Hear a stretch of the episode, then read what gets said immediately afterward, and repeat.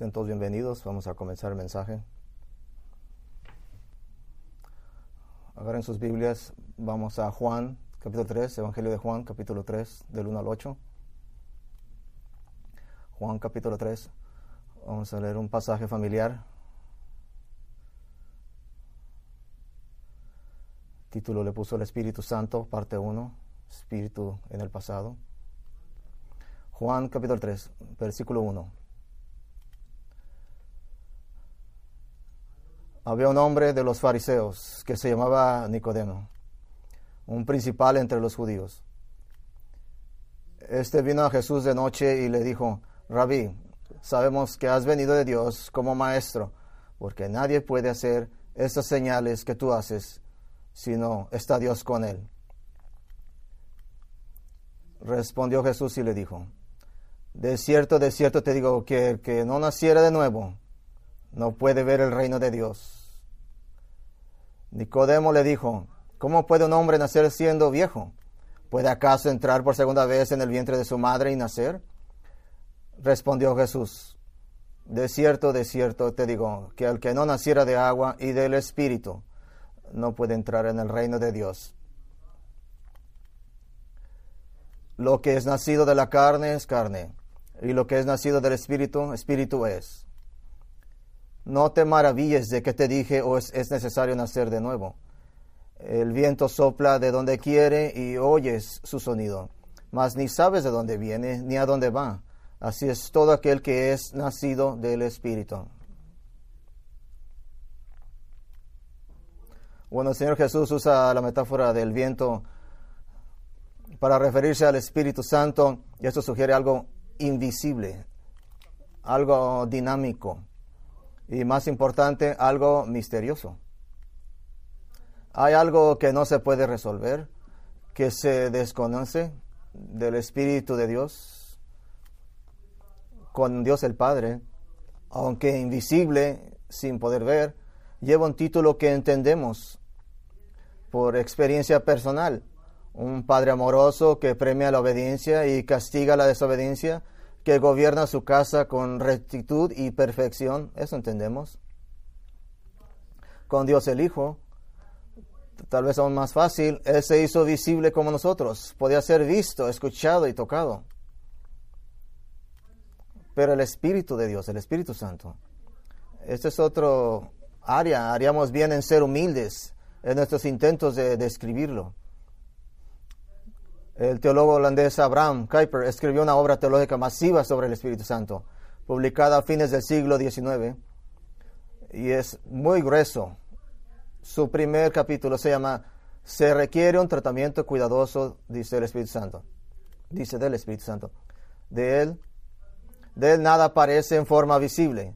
Nunca sale del vacío intangible, flotando indefinido, incomprensible, sigue siendo un misterio. Él es como el viento. Oímos su sonido, pero no podemos decir de dónde viene ni a dónde va. El ojo no puede verlo, el oído no puede oírlo, y mucho menos la mano poder manejarlo, tocarlo. Bueno, acabamos de terminar de ver a las mujeres de carácter divino de la iglesia, y antes de que nos adentremos, eh, seguir tomando el 1 Timoteo 3, y ver a las iglesias y como pastores, quería tomar unas breves semanas para asegurarnos de que todos estamos en la misma página con respecto a lo importante acerca de la tercera persona de la Trinidad, el Espíritu Santo, que es completamente Dios. Y esto es muy práctico. En nuestra iglesia muchos provienen de tantos trasfondos teológicos diferentes en los últimos meses. Pensé que sería útil al menos hacer una breve descripción del magnífico y misterioso Espíritu de Dios. Así es que vamos a comenzar aquí.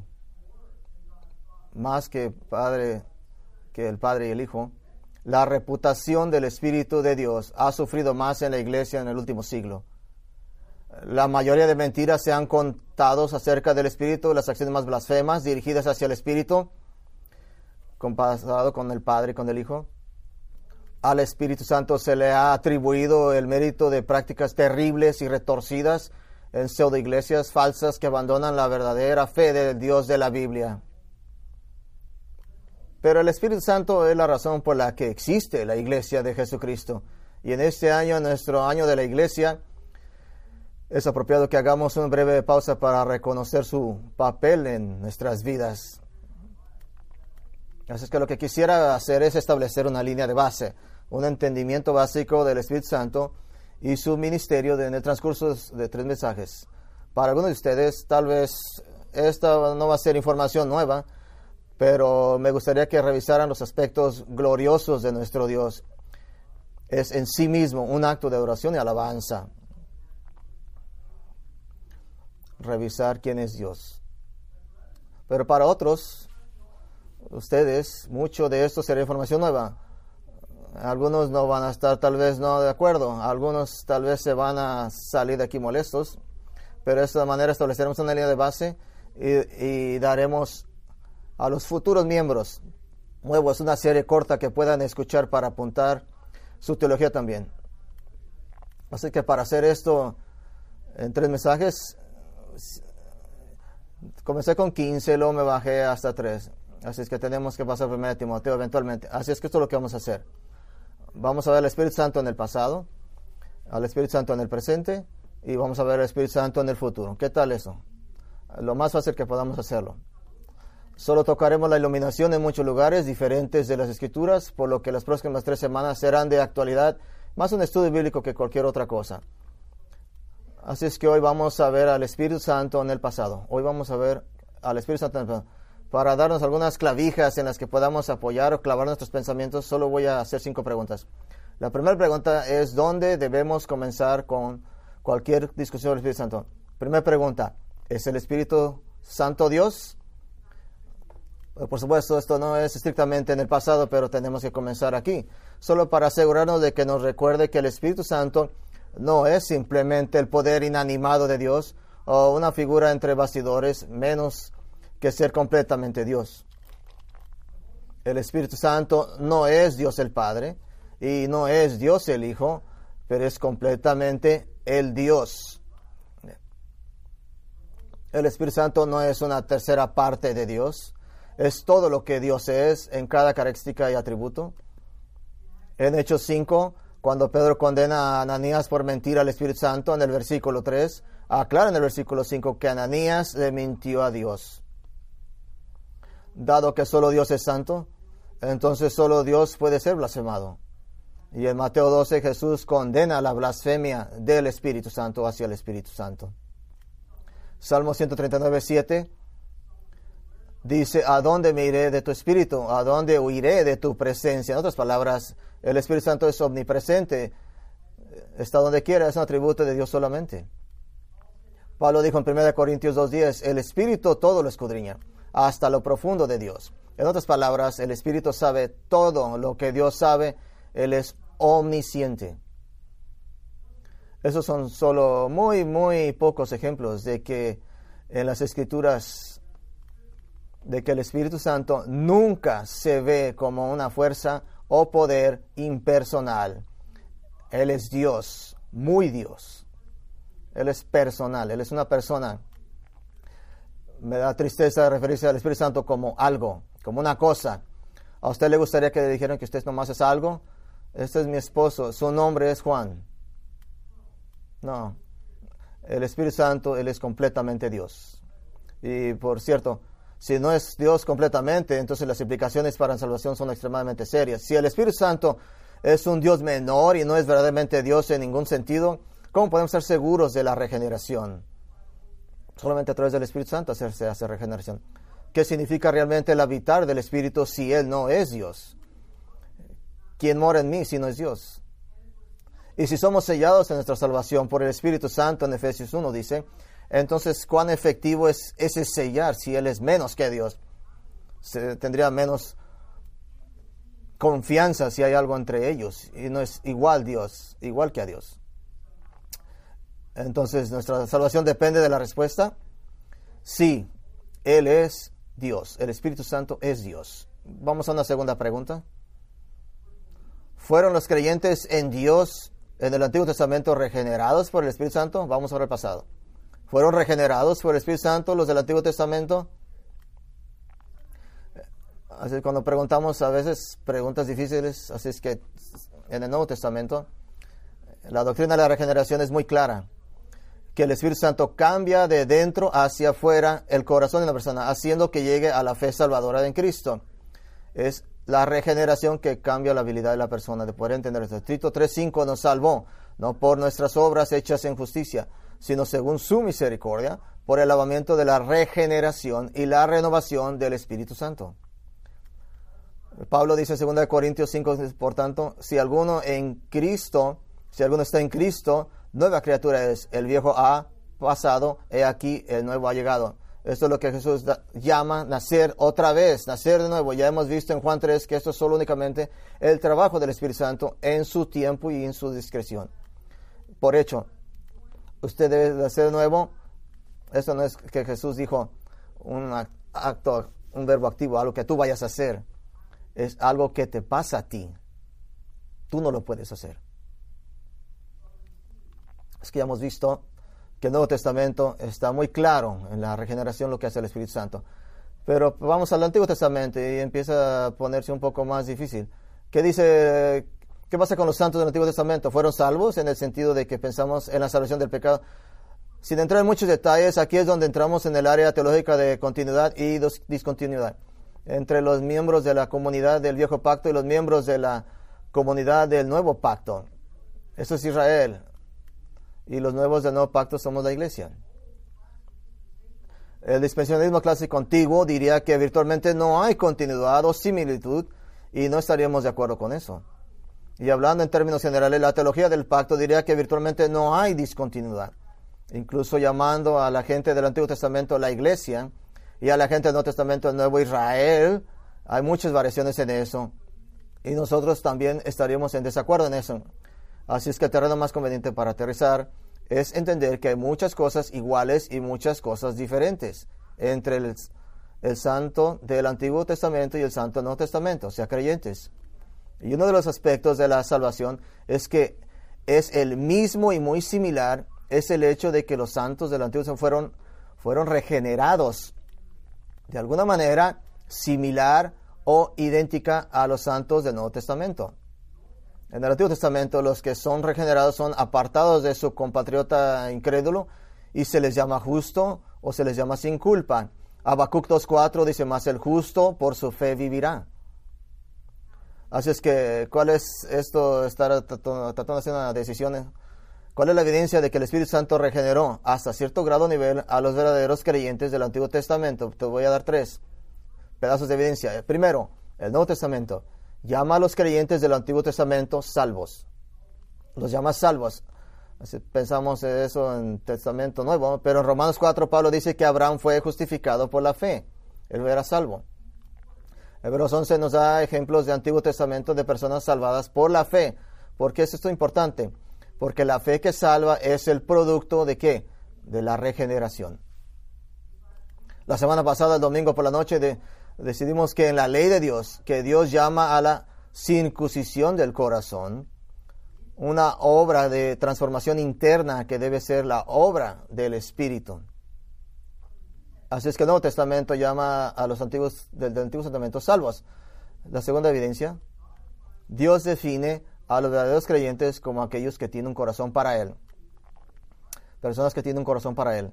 En Isaías 1, Dios condena a los infieles en Israel que ofrecen sacrificios y celebran fiestas, pero no tienen un corazón verdadero para Él. Los está extremadamente condenando. De hecho, Él sigue esta condenación con un llamado a la verdadera salvación. ¿Usted ha oído esto? En Isaías 1.18, venid, razonemos juntos, dice el Señor. Aunque vuestros pecados sean como la escarlata, serán blancos como la nieve. Aunque sean rojos como el carmesí, serán como lana. Recuerda, Romanos 3 nos dice que nadie busca a Dios, esto es el universal. Nadie busca a Dios, debe ser obra de Dios recrear el corazón en un verdadero buscador de Dios, un verdadero creyente.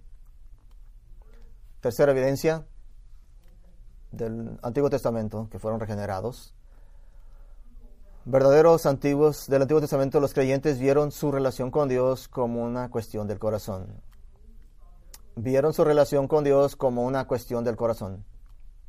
El rey David clamó arrepentido en el Salmo 51.10, crea en mí, oh Dios, un corazón limpio y renueva un espíritu recto dentro de mí. Ahora, para estar seguros, más precisos que podamos, el nuevo pacto viene con promesas de un nuevo corazón, un corazón de carne, no de piedra, pero eso no niega la realidad de alguna clase de regeneración en el Antiguo Testamento. Esas son tres piezas de evidencia. En el Antiguo Testamento fueron regenerados. Te voy a más. Si no crees esos tres, ¿qué tal crea el Señor Jesús, Jesucristo mismo? Esta es la cuarta razón. Jesús esperaba que entendieran de la regeneración. Esperaba la comprensión de la regeneración. En Juan 3, vamos a continuar la historia. Juan 3, versículo 9. Recuerde que dijo Jesús, cualquier que ha nacido del Espíritu es como el aire, debe nacer de nuevo. Ahora, usted podría adivinar que en el versículo 9, Nicodemo, wow, esto es fabuloso, nueva información, nunca lo habíamos oído antes. No. Versículo 9, Nicodemo le dice, ¿Cómo puede hacerse esto? Oh, no hay información. Pero mira lo que respondió Jesús. Jesús le dijo y le respondió, ¿eres, ¿qué no eres tú el maestro de Israel y no sabes esto? Le está haciendo una pregunta. De su comprensión del Antiguo Testamento, Jesús espera que Nicodemo entendiera el concepto de regeneración, de nacer de nuevo y ser regenerado. No hay una palabra para regeneración en el Antiguo Testamento sino el llamado de Dios de corazones circuncidados, una señal interior de la verdadera fe, no solo un letrero hacia afuera. Es el mismo concepto. Así que Jesús le reprende, ¿que no eres tú el maestro? ¿Que no eres uno de los principales maestros? ¿Alguien que debería saber toda esta cosa? ¿No debías de haber comprendido todo esto? ¿No entiendes la regeneración? ¿Cómo puede ser esto? Así que fueron regenerados los antiguos. Jesús creía que sí y esperaba que los maestros de Israel entendieran esto. Así es que para ser claro, vamos a ser precisos, la regeneración por el Espíritu no es lo mismo que la habitación permanente del Espíritu. Esa es una clara discontinuidad que está reservada para la era del nuevo pacto, la iglesia. Jesús dijo en Juan 16, 7, sin embargo les digo la verdad, les conviene que yo me vaya, hablando de su ascensión hacia el cielo, porque si no me voy, el consolador no vendrá a ustedes, o el Espíritu Santo, pero si me voy, se los enviaré. En otras palabras, la habitación del Espíritu Santo sucedería después de que Cristo ascendiera al cielo. Y si alguien eh, le pregunta, ¿qué hace la iglesia de Jesucristo tan especial? Es la primera persona en la historia que mora el Espíritu Santo dentro de ellos. Eso pasa en el día de Pentecostés. Ahora, usted puede estar, diciendo, ¿y por qué esto es importante para nosotros?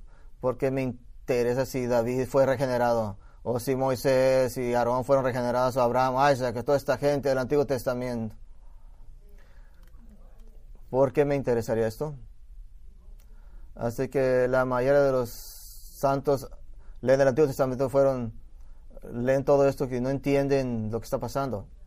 Si, si los santos del Antiguo Testamento fueron salvados por sobre la base de un Salvador venida, Así es que todos los antiguos testamentos fueron ejemplos para nosotros, que relacionamos, que así como ellos batallaron, nosotros también batallamos con cosas. Así como ellos desean obedecer a Dios de amor, nosotros también deseamos obedecer a Dios por amor, que tenemos coinonía. Se nos olvida que vamos a ver a estas personas. Vas a ir a David y pregunta, yo tenía el Espíritu Santo y tú no. Él te va a decir, oh, no creo. Yo fui llamado a nombre después del corazón del Señor. Eso significa que todos los, de todas las salmos, los salmos de Abraham, Isaac, todas estas gentes, de los profetas, Isaías, Jeremías, de todos los profetas, todas estas personas con las que lo relacionamos, no fue algo que fueron ejemplos de cómo caminar en el Espíritu como gente regenerada en Dios. Hay una tercera pregunta. Vamos al principio. ¿Cómo fue que el Espíritu Santo fue involucrado en la creación? ¿Cómo participó el Espíritu Santo en la creación?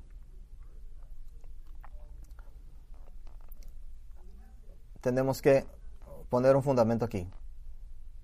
En el Antiguo Testamento con frecuencia se le da el Espíritu de Dios, se le da designación específica, Ruach Kodesh, significa el Espíritu, el Espíritu Santo, el Espíritu que es santo.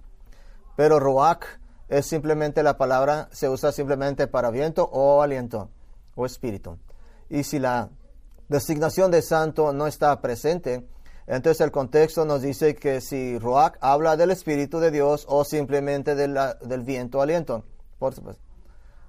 Es por eso que Jesús usa esto con Nicodemo. Y por supuesto, se refieren a lo mismo. Da esta información. Algunas traducciones al inglés traducen Génesis 1 del 1 a 2 de manera diferente a lo que usted puede estar acostumbrado. La nueva versión estándar dice, en el principio cuando Dios creó los cielos y la tierra, la tierra era un vacío sin forma y las tinieblas cubrían la faz de la... Mientras que un viento de Dios barría la faz del agua. No estamos acostumbrados a eso.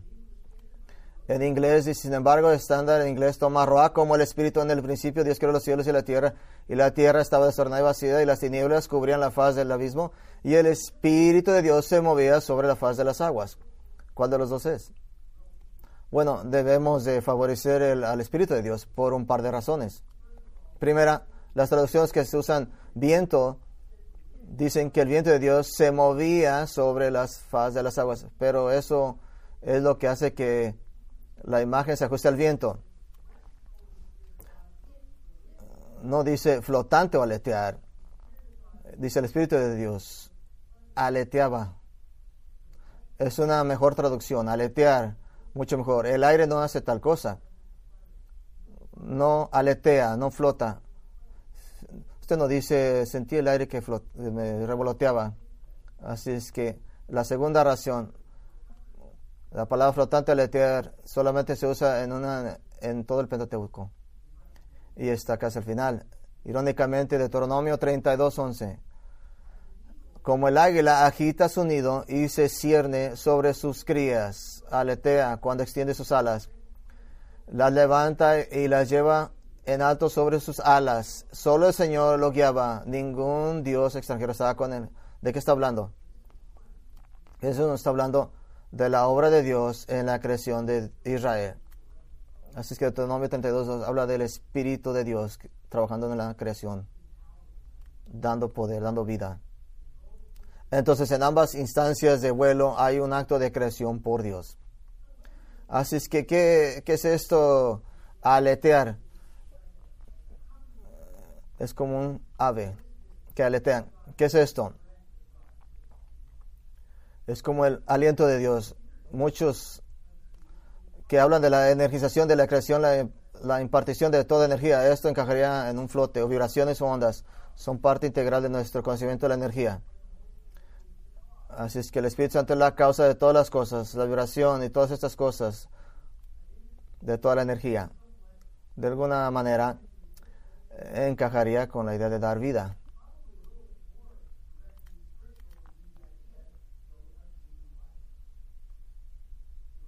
Eliú dijo en Job 33:4, el Espíritu de Dios me hizo y el soplo del Todopoderoso me da vida. Y claro, esté familiarizado con Génesis 2.7, el Señor Dios formó al hombre del polvo de la tierra y sopló en su nariz aliento de vida y el hombre se convirtió en un ser viviente algo de esa teología tiene todo sentido cuando entendemos es que solo por el Espíritu de Dios que nueva vida, salvación, vida salvante, viene de parte del Espíritu. Así es que vamos a hacer un poquito de trampa y nos acercaremos al tema de la obra del Espíritu Santo, pero el Espíritu de Dios también se le atribuye, se le atribuye el crédito de mantenimiento de la vida. Dale mantenimiento a la vida. Él le da mantenimiento a la vida. Así que vamos a Salmos 104. Vaya Salmos 104.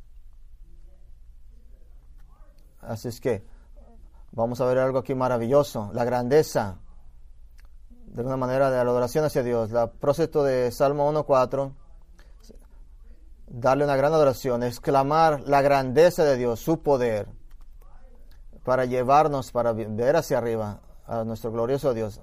Mira cómo comienza y termina. Salmo 104, versículo 1. Bendice alma mía a Jehová, Jehová Dios mío. Mira cómo termina en el versículo 35, sean consumidos de la tierra los pecadores y los impíos dejen de ser. Bendice alma mía a Jehová, aleluya. Así es que engrandece la adoración y alabanza a Dios. Y el salvo, comienza con creación.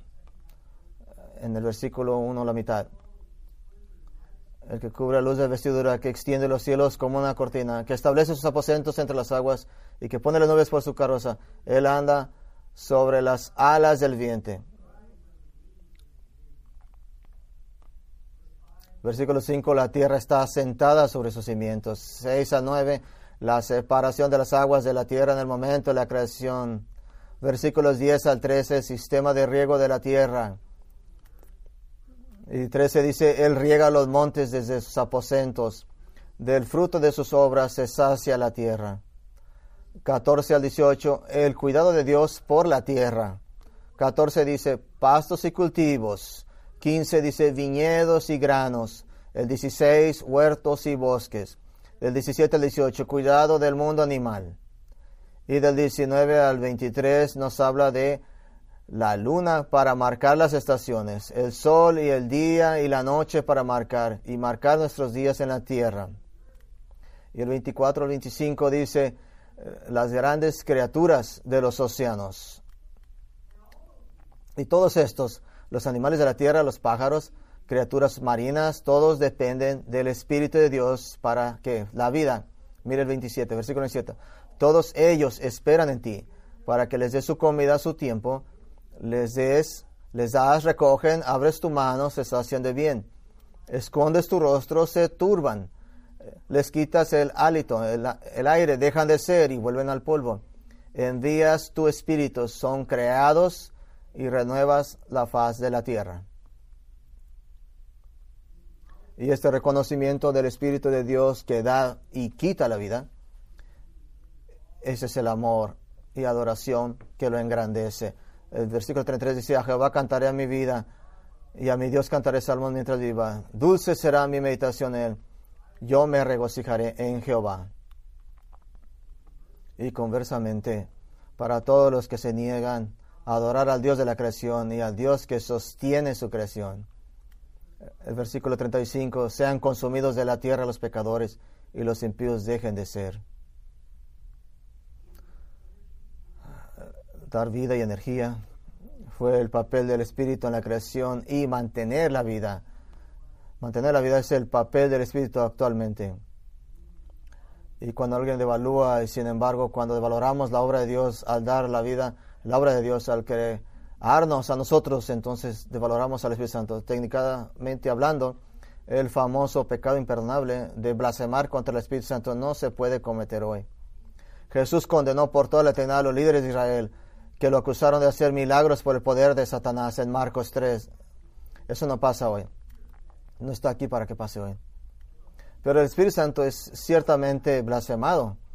Cada vez que la humanidad le da crédito por vida a la oportunidad, a un Bang Bang, teorías, a una amiba parásito que salió de un lado al azar para convertirse en tu tatarabuela.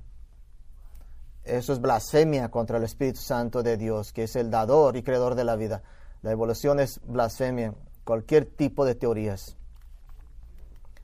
El Espíritu Santo es el que da vida, es el creador de vida. Cuarta pregunta. ¿Cómo estuvo involucrado el Espíritu Santo en Israel? Seguimos en el pasado. Muy rápidamente después de la creación, el enfoque del plan de Dios ahora va a la redención, eh, casi inmediatamente, a restaurar lo perdido debido a la entrada del pecado en el mundo, causa de Adán y Eva. ¿Cuáles nuestros primeros cuatro capítulos? Los dos primeros y los últimos dos son los únicos capítulos que no hay pecado, los primeros dos y los dos últimos de la Biblia. Así es que ahora el plan de Dios, esto va en, Ahora, como hemos aprendido en nuestro estudio de Pentateuco, Dios hacía su plan para traer un Salvador prometió todo en el, camino de riesgo en el jardín de Edén. De Génesis 3.15, y este Salvador vendrá a través de una nación elegida que será formada por Dios milagrosamente a través de un viejo hombre llamado Abraham. Dios forma la nación de Israel a traer a los 70 miembros de la familia de Jacob a Egipto. Y en el crisol de la esclavitud, de la esclavitud, la familia se convirtió en una nación poderosa que será redimida, rescatada por Dios y llevada a la tierra prometida de Canaán.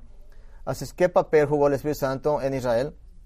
La pieza central del plan redentor de Dios en el Antiguo Testamento. Quiero dividir esto en cuatro roles del Espíritu Santo juega en esto. Cuatro roles. El primer rol el Espíritu juega cuidado tierno para Israel. Un rol fue de cuidado tierno para Israel, es el primero.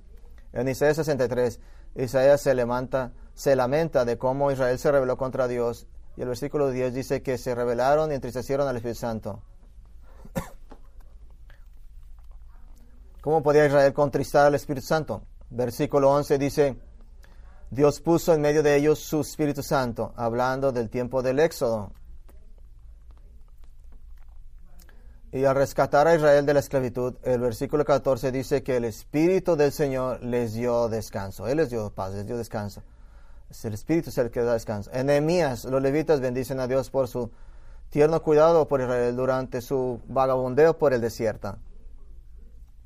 Él les dio su Espíritu bueno para instruirlos.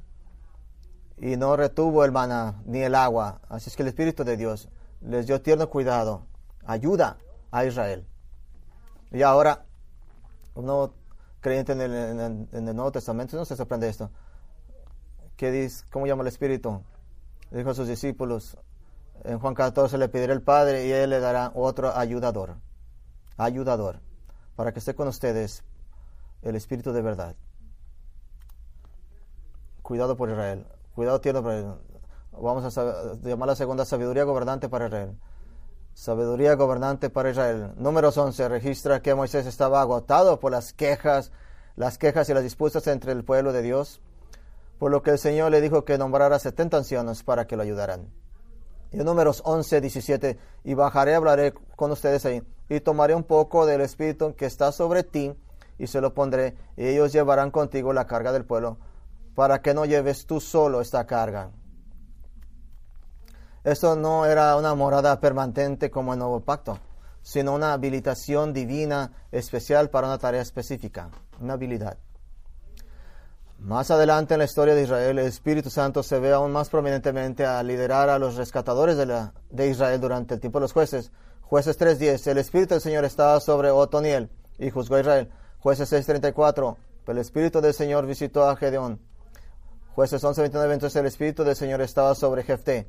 Jueces 11, 14, 16. Entonces el Espíritu del Señor se precipitó sobre Sansón. Puede aprender mucho en el libro de jueces. Primero de Samuel 10 registra la llegada del Espíritu de Dios sobre Saúl, el primer de Israel, para liberar a Israel de los enemigos circuncidantes. Usted, bueno, un momento, Saúl se rebeló en contra de Dios. ¿Cómo puede tener el Espíritu? Bueno, tenemos que recordando que Saúl finalmente se rebeló contra Dios. Ten en cuenta que nuevamente la ayuda del Espíritu fue una habilidad especial, no una salvación permanente que mora en nosotros. En numerosas ocasiones se dice que el Espíritu de Dios descansa sobre el rey David llamado hombre según el corazón de Dios. Uno de Salmo 13:14. Y en la vitilación o la habilidad de David por el Espíritu Santo obtenemos un patrón y una sombra de cómo se ve el liderazgo de un Mesías liderado por el Espíritu. Piensen esto. David fue elegido por Dios, 1 Samuel 16, versículo 12, y envió y lo trajo. Ahora David, ahora era rubicundo y tenía hermosos ojos y era guapo y el Señor le dijo, levántate y úngelo, porque este es, es como el Mesías, una figura de Mesías, es confirmado como elegido por el Espíritu. En el siguiente versículo 13, 1 Samuel 16, 13, entonces Samuel tomó el cuerno de aceite y lo ungió en medio de sus hermanos y el Espíritu del Señor se precipitó sobre David desde ese día en adelante actúa para liberar a su pueblo. Como un Mesías lo haría. Cuando era joven se enfrenta al poderoso Goliat en nombre de Israel, en 1 Samuel 17. Y con el poder del Espíritu de Dios derrotó a este hombre gigante, este, este soldado. Y a través de David, que Dios eventualmente daría descanso a los enemigos de Israel, en 2 Samuel 7.1. Así es que podemos muy claramente que un rey mesiánico se escogió a través de David. De hecho, cuando David les da descanso, así como Cristo hace. Eh, de hecho, cuando David pecó contra Betsabé, se, se arrepintió y le rogó a Dios en el Salmo 51.11, no me arrojes de tu presencia, Señor, y no me quites tu Espíritu Santo de mí. Ese tema no era la salvación personal, el problema era la posible pérdida, pérdida de su rey, de su espíritu habilitado, poder gobernar al pueblo de Dios solamente a través del Espíritu. Así es que en la vida de Israel el Espíritu dio sabiduría gobernante para poder gobernar. Y de nuevo esto nos es familiar. Jesús prometió a los discípulos de Juan en 14:26 que cuando fuera al cielo el Padre enviaría al Espíritu Santo en el nombre de Cristo y Él les enseñará todas las cosas y les recordará todo lo que he dicho. En la iglesia del Señor Jesucristo, líderes de la iglesia tenían cualificaciones, hechos 6, tenían que estar del Espíritu Santo para liderar, ser buenos líderes. Así es que el Espíritu juega el cuidado tierno de, para Israel, sabiduría gobernante para Israel. Y hay una tercera, comunicación con Israel. Esta tercera, comunicación con Israel, comenzando con Moisés. Durante todo el Antiguo Testamento, Dios habló a su pueblo por medio de profetas capacitados por el Espíritu. Dios guía a los reyes y al pueblo diciéndoles cómo actuar en circunstancias específicas, advirtiéndoles si desobedecían, prediciendo eventos futuros y les explicaba esos eventos cuando sucedieron. Muchos de estos profetas escribieron sus palabras inspiradas de Dios. Miqueas 1.1, la palabra de Jehová que vino a Miqueas. Y Miqueas explica esta habilidad divina en Miqueas 3.8. Pero en cuanto a mí estoy lleno de poder del Espíritu del Señor y de justicia y poder para declarar a Jacob su transgresión y a Israel su pecado. Dios ordenó a Ezequiel que hablara Israel en su nombre. Ezequiel 11, 4 al 5. Por tanto, profetiza contra ellos. Profetiza, oh hijo de hombre y el Espíritu del Señor cayó sobre mí y me dijo, di así, dice el Señor, así piensas, ah, casa de Israel, porque yo sé las cosas que te vienen a tu mente. El Espíritu de Dios, clamando autoridad, que todo lo sabe, todo lo escudriña. Ahora tenemos una conexión directa entre el Espíritu de Dios y la palabra de Dios, comunicándose con su pueblo. Y una vez, esto no es nuevo, esta es información nueva, no es nueva para nosotros como gente nuevo pacto en Cristo. Vaya primera de Pedro 1. Vaya primera de Pedro 1. Los profetas recibieron la palabra de Dios no solo para Israel, sino en su nombre. Primera de Pedro, los profetas que proceden de la gracia destinada a vosotros. El Espíritu les dio la fundación para nuestro fundamento. Y era para su beneficio. Primera Pedro 1, en el versículo 10. Primera Pedro 1, 10 Vamos a hacer un poco de observaciones. En versículo 10.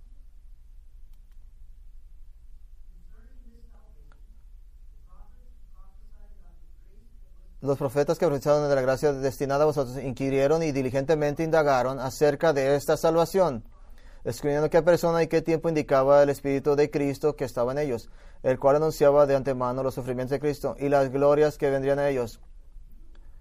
A eso se les reveló que no que no para sí mismos, sino para nosotros. Administraban las cosas que ahora os son anunciadas por los que os han predicado el Evangelio por el Espíritu Santo, enviando del cielo cosas en las cuales anhelan. Sé que pueden observar muchas cosas. Primero, el Espíritu de Dios se equipará con el Espíritu de Cristo. Es muy trinitario y nos ayuda a entender la unidad de Dios, el triun Dios. Cuando Jesús dijo, estaré con ustedes todo el tiempo, porque el Espíritu de Dios mora en ustedes el Espíritu de Dios, el Espíritu de Cristo predijo en el Antiguo Testamento la venida, el sufrimiento, la resurrección y la glorificación de Cristo. Y una más observación. ¿Y cómo puedes entender estas cosas escritas por los profetas? Ah, según este texto, por la predicación del Evangelio empoderado por el Espíritu Santo, que ahora está en la era de la iglesia enviada del cielo. ¿Por qué entendió el Evangelio? A causa del Espíritu Santo. ¿Por qué viene a Cristo? A causa del Espíritu Santo. ¿Por qué agarró el arrepentimiento y el perdón de Dios? A causa del Espíritu Santo. ¿Por qué sigue ahora a Cristo? A causa del Espíritu Santo. Esto es lo que permite su comprensión de la palabra de Dios, la comunicación de él hacia usted. 1 Corintios 2, 13. Y comunicamos esto no con palabras, no enseñadas por sabiduría humana, sino enseñadas por el Espíritu, interpretado de verdades espirituales a los que son espirituales. La persona natural no acepta las cosas del Espíritu de Dios porque para él son locura y no pueden comprenderlas porque se disciernen espiritualmente. Por eso es que alguien que no es cristiano, por más inteligente que sea, puede leer la Biblia y no puede ser movido por nada. Y alguien que apenas puede recordar de respirar y si el Espíritu Santo está en él y lee la palabra de Dios, está vivo en su ser. ¿Por qué? Porque el Espíritu de Dios se comunica a través de su Espíritu. El Espíritu se comunica con Israel a través de las profecías habladas y se ha comunicado con nosotros a través de las profecías escritas de Dios. Una más, un más rol. Cuidado tierno para Israel, sabiduría gobernante para Israel, comunicación con y la presencia de Dios con Israel. Cuarto, cuarto rol, la presencia de Dios con Israel. Para como cristianos de la era de la iglesia, el Espíritu de Dios es nuestro mayor entendimiento directo de la presencia de Dios con su pueblo. Él muere en nosotros. Y aunque el santo del Antiguo Testamento posiblemente no disfrutó de la morada del Espíritu Santo, ya que esto sucedió en Pentecostés por primera vez, Espíritu Santo de Dios estuvo involucrado en el establecimiento de la presencia de Dios entre su pueblo Israel. Y esto encaja con el plan redentor general de Dios. En el jardín del Edén, Dios habitó directamente con Adán y Eva en el jardín del Edén, hasta que el pecado entrara en el mundo.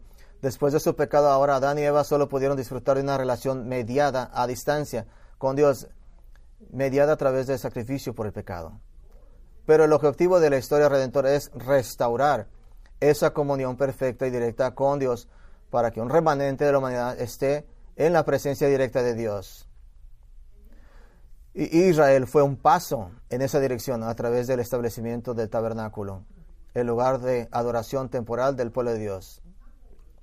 Y el templo, la estructura de piedra permanente para reemplazar el tabernáculo. Y el Espíritu de Dios estuvo muy involucrado con el establecimiento, del tabernáculo. Dios eligió un hombre llamado Besalel, Éxodo 31, para que dijera el diseño y la construcción de los componentes y ornamentos del tabernáculo. Éxodo 31 dice, el Señor dijo a Moisés, mira, he llamado por nombre a Besalel, hijo de Uri, hijo de Ur, de la tribu de Judá, y lo he llenado del Espíritu de Dios, de habilidad e inteligencia, de conocimiento y de toda la artesanía, para idear diseños artísticos, para trabajar con oro, plata y bronce, entallar piedras para engastar y en talla de madera y para trabajar todo. Esto me gusta todo. A mí me gusta hacer muchas cosas con madera. Esto me fascina. Y cuando no sé qué hacer, simplemente digo, Señor, necesito el mismo espíritu que este hombre tenía. Bésale. Tú no necesitas ese. Tú no estás haciendo el lugar donde voy a morar. Tú estás haciendo un librero. Así es que no te preocupes por eso. Ese hombre recibió el espíritu para hacer el tabernáculo, no para ser un librero. Primera Crónicas 28, versículo 10 en adelante registra que el rey David le dio a su hijo Salomón todos los planos para el templo de Jerusalén. Versículo 12 en, la palabra dice, y el plan de todo de lo que tenía en mente para los atrios de la casa del Señor. Por alguna razón la ESV elige no traducir la palabra ruach que está presente en hebreo. Debería ser el plan de todo lo que el Espíritu había puesto en su mente para los atrios de la casa del Señor, dándole crédito al Espíritu Santo.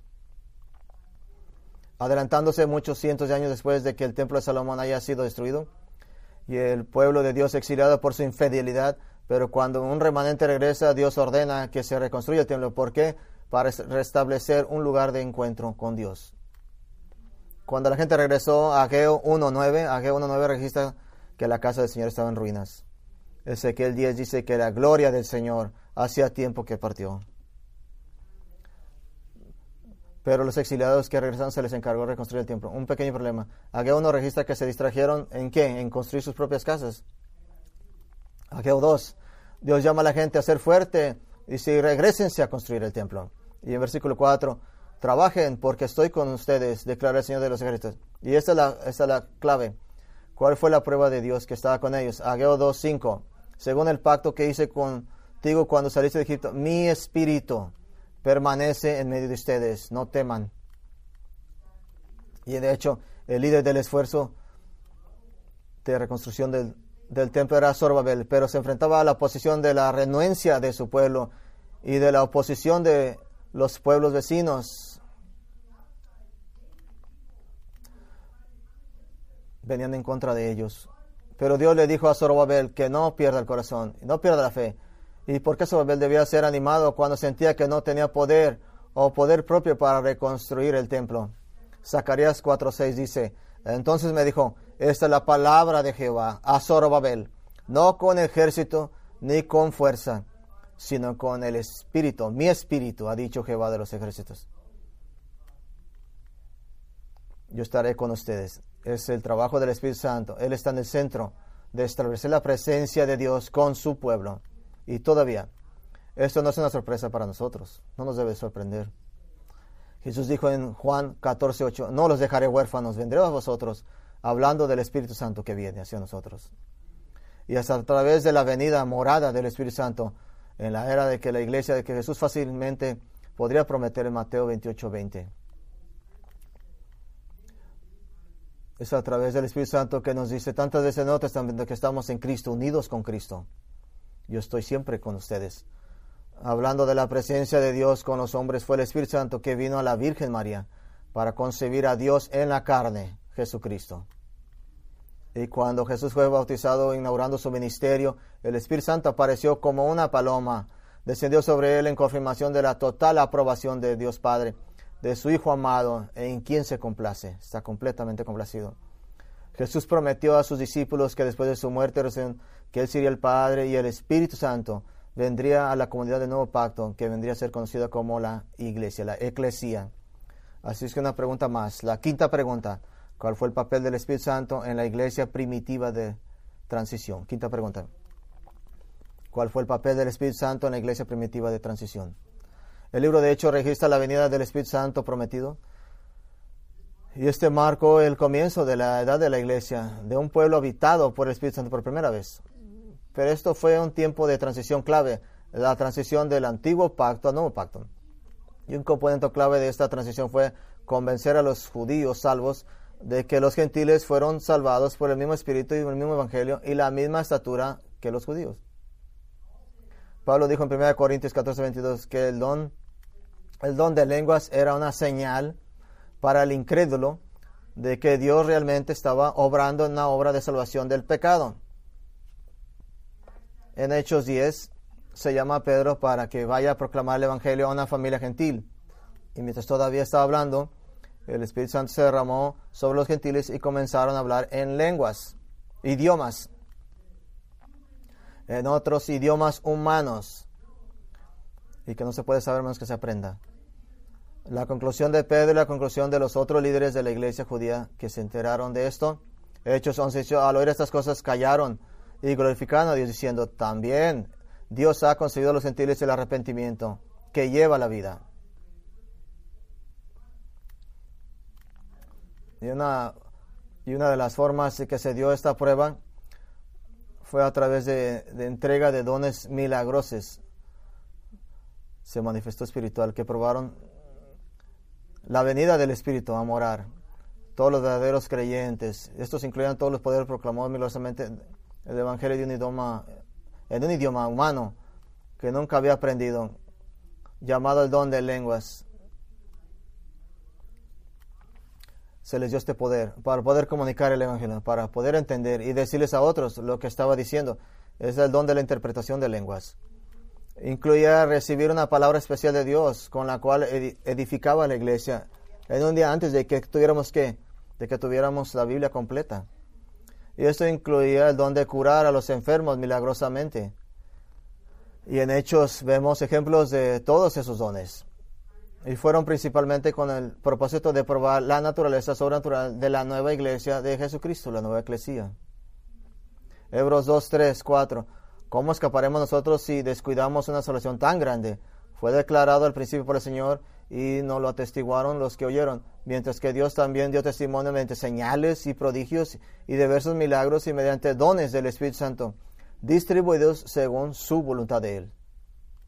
Así que la pregunta que debemos de seguir haciendo es, ¿qué hay de hablar en lenguas? ¿Eso es para hoy? ¿Se debe seguir haciendo hoy? ¿Es algo bíblico? 1 Corintios 13, 8 dice que los dones milagrosos, como la profecía y el conocimiento especial de Dios, y el hablar en lenguas, fueron diseñados para cesar. Para cesar. Ya no lo necesitamos porque tenemos una biblioteca, la Biblia completa, que es la revelación completa de Dios. Pero por supuesto, tenemos el llamado avivamiento carismático que comenzó en 1901, cuando Agnes Osman supuestamente habló en lenguas esto representa esto con precisión la tontería bíblica de las lenguas. de eso. De ahí comenzó lo que se conoció como el movimiento Pentecostés y, originalmente creían que, que, bien, estaban haciendo exactamente lo que sucedió en, en Hechos 2, hablar lenguas humanas, lenguaje conocidas como las que se enumeran en Hechos 2. Creían que estaban exactos en eso. De hecho, y tomaron el mismo profesor que el don original de lenguas, difundir el Evangelio de Cristo. Así que hicieron en los primeros principios de esto del siglo XIX. Así que enviaron misioneros y esa vez lo que hacían los misioneros, los misioneros hacían antes, ellos creían que tenían el don de lenguas, así es que no ocupaban entrenar en lenguajes. Se subieron en barcos y se fueron a todo el mundo para esparcer el evangelio. No ocupaban lenguas porque simplemente podían hablar. Había un problema. Todos estos misioneros que fueron a todo el mundo, que fueron a todas estas personas, a lugares remotos, no funcionó porque las llamadas lenguas en las que estaban hablando eran simplemente balbucear, sonidos, así que regresaron a casa. No pudieron lograr nada, fueron engañados. Y continuar, y en vez de decir estuvimos equivocados, ahora están eh, redefiniendo el don de lenguas como un lenguaje de oración. O solamente Dios lo puede entender.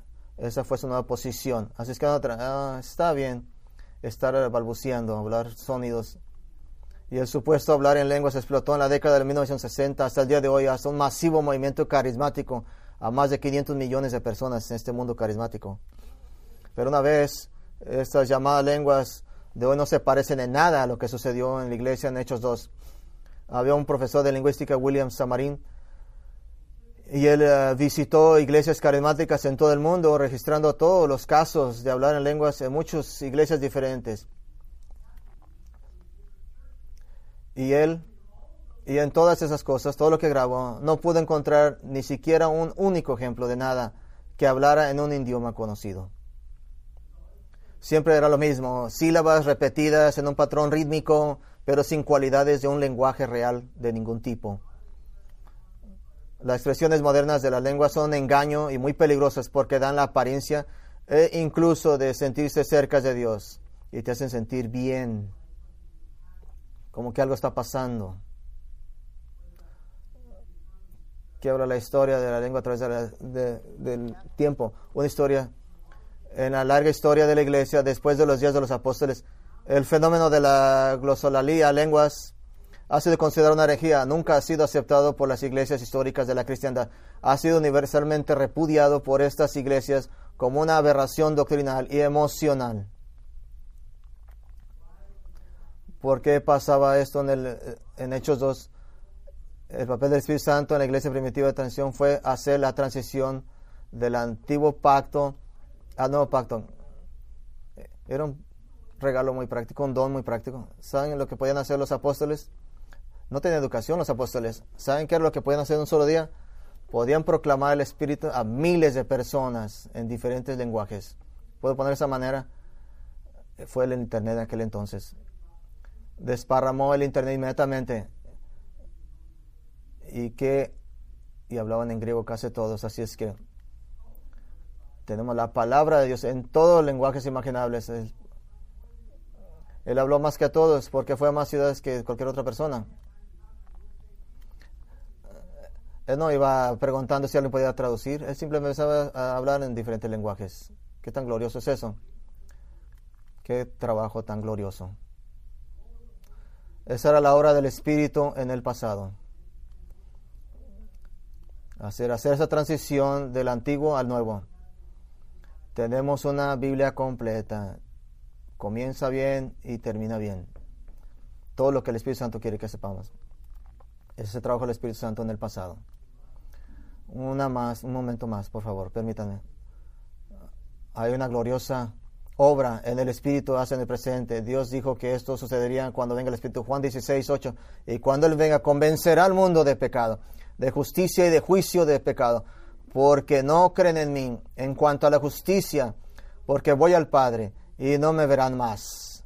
Esa es la obra del Espíritu Santo ahora. Y debo decir esto. Si sientes que estás perdido, y sientes que fuera de comunión con Dios debido a tu propio pecado, ¿sabes qué es eso? Eso es el Espíritu de Dios que te convicta, hablándote a ti, a tu corazón, que has fallado a la justicia de Dios, que no has creído verdaderamente en el Señor Jesucristo. Y podrías decir, ¿por qué dices esto? Ah, dentro de gente de una congregación, porque gente que está dentro de congregaciones, que Dios le habla en Mateo 7, que le dicen a él, Señor, Señor, que no hicimos estas cosas en tu nombre? Y ahí en la iglesia, y dice, apartarse de mí, nunca los conocí. El Espíritu de Dios nunca vino sobre ellos, simplemente nomás estuvo en las paredes. Así es que el Espíritu de Dios que da la oportunidad de venir a Cristo para arrepentirse y denunciar tu propio pecado y reconocer tu desesperada necesidad de un Salvador que te transfiere del reino de la oscuridad al reino de la luz. Porque tengo que ser muy claro sobre esto. Aún, no creyentes están interesados en el Espíritu. El libro de hecho nos dice eso. Pero la promesa del Espíritu Santo de Dios está solamente, únicamente para aquellos que han confiado en Cristo. Sin el Espíritu Santo continuarás como esclavo de tu propio orgullo, tu propio pecado, tu propio egoísmo. Y podrías salirte con la tuya jugando a la iglesia por un tiempo, pero al final el que sabe todas las cosas lo te expondrá, será descubierto, ya sea en esta vida o en el juicio de Dios. Así es que hay algo en ti diciéndote, tal vez no esté bien con Dios. Es el Espíritu de Dios hablándote en tu corazón ahora. Así que responde a esta exhortación del Espíritu. ¿Qué pasará? Recuerda cómo el Dios del Espíritu estuvo íntimamente involucrado en la creación. Él es el instrumento de tu recreación. Segunda Corintios 4:6 dice, porque Dios que dijo que la luz brille de las tinieblas, ha resplandecido en nuestros corazones para dar la luz del conocimiento de la gloria de Dios en el rostro de Jesucristo. La obra del Espíritu es apuntarte a ti hacia la cruz y llevarte ahí, llevarte a Cristo. Y oro que lo haga en este día. Vamos a orar por un momento y luego vamos a recibir la mesa. Ahora, Señor, vamos aquí adorándote.